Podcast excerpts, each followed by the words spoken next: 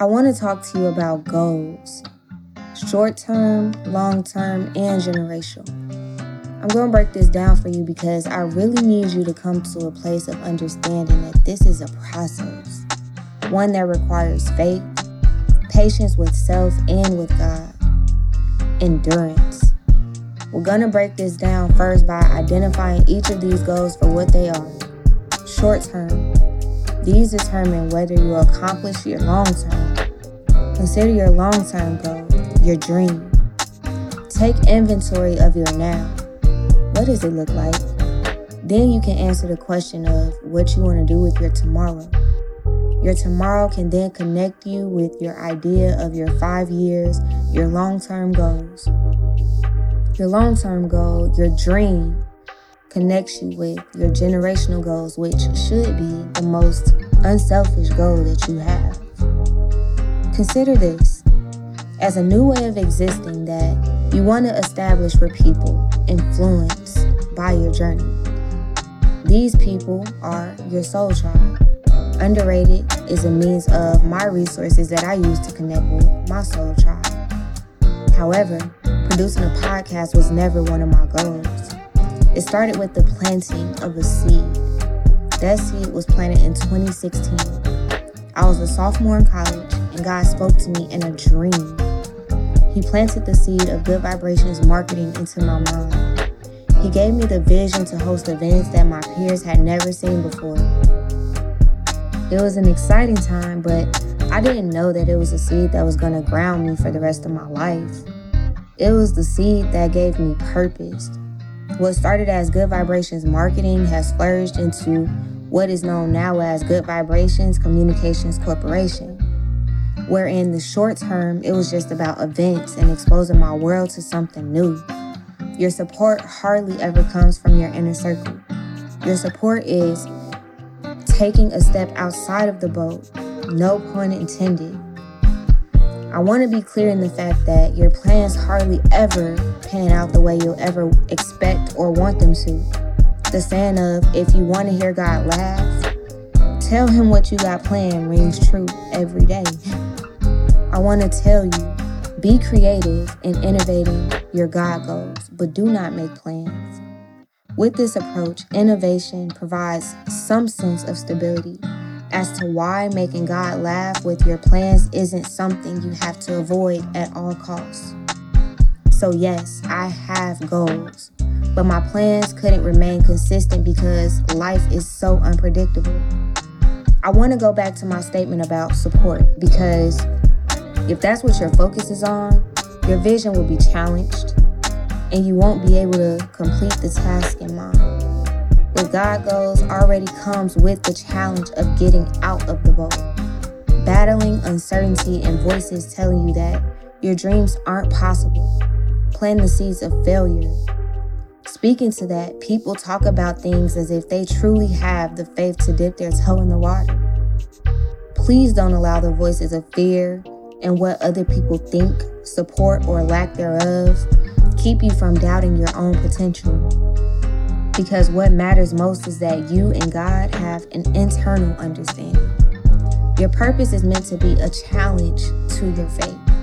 It challenges you to relevel your mind about who God is and who He says that you are and what He can do with you. So ask Him to allow you the ability to see yourself the way that He sees you. Be renewed by your mind.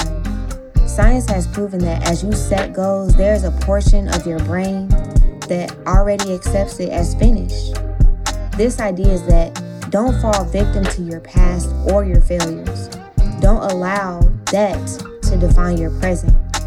Instead, relevel your mind with positive affirmations of success, abundance, prosperity, and wealth.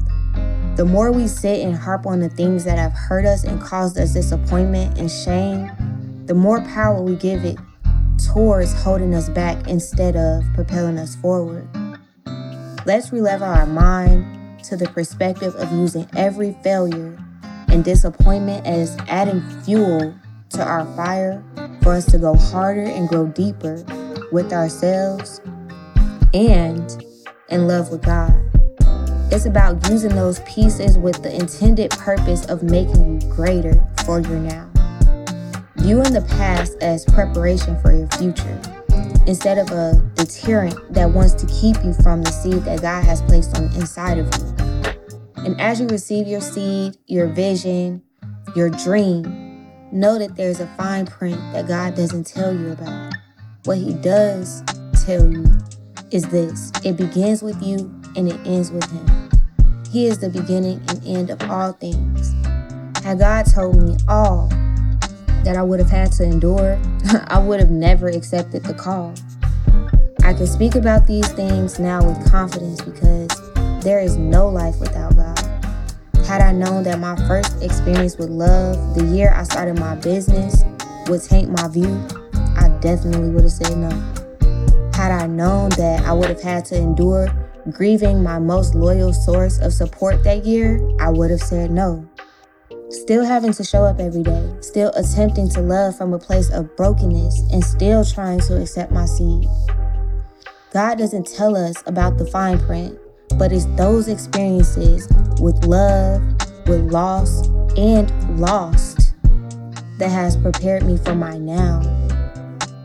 Because I have looked the devil directly in the face many of my days, there's nothing that scares me, nor is there anything that I can't overcome. I know because in every moment that I decided to focus on the storm and not on Jesus, those were my darkest days. Eight years in the pit. The weapons did form, and most days I felt like they would prosper. But God never left me alone. Today, these are conversations that I must have with myself. I have to encourage my faith with this truth. I have so much gratitude and adoration in my heart because I didn't endure by my own might. It's a wonder that I still operate in my right mind. God has provided me with God goals to reach towards that will light my path.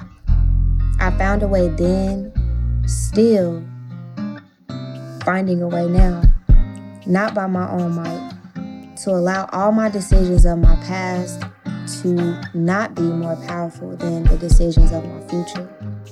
In all transparency, I don't believe that knowing what our purpose is is as significant as understanding that you do have one in every season. God gives us the seed, but we as the receiver must consciously make the effort to believe. You can't water what you don't believe. It's about the vision, not the sight. There will be moments when you can't see, just like the times that you may stray or the moments of not knowing or understanding what's happening inside or even around you. There is one who is all knowing and omnipresent.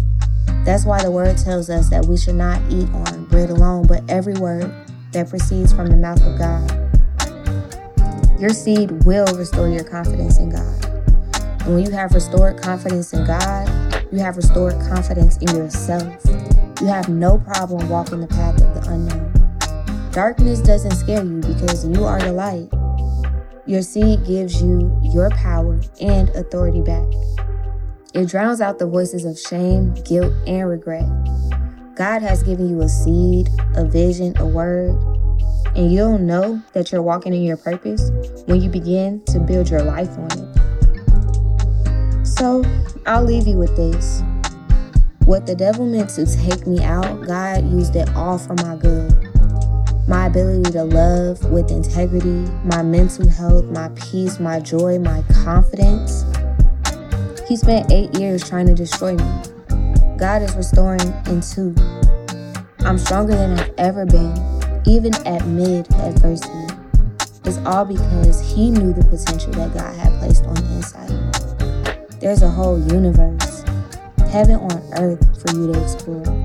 My past doesn't define me. I can look back with humor and gratitude for deliverance. I know all my old boys are sick right now, and I'm thankful. I dodged those bullets. For everything that I thought I wanted, God replaced with something better and everything that I needed.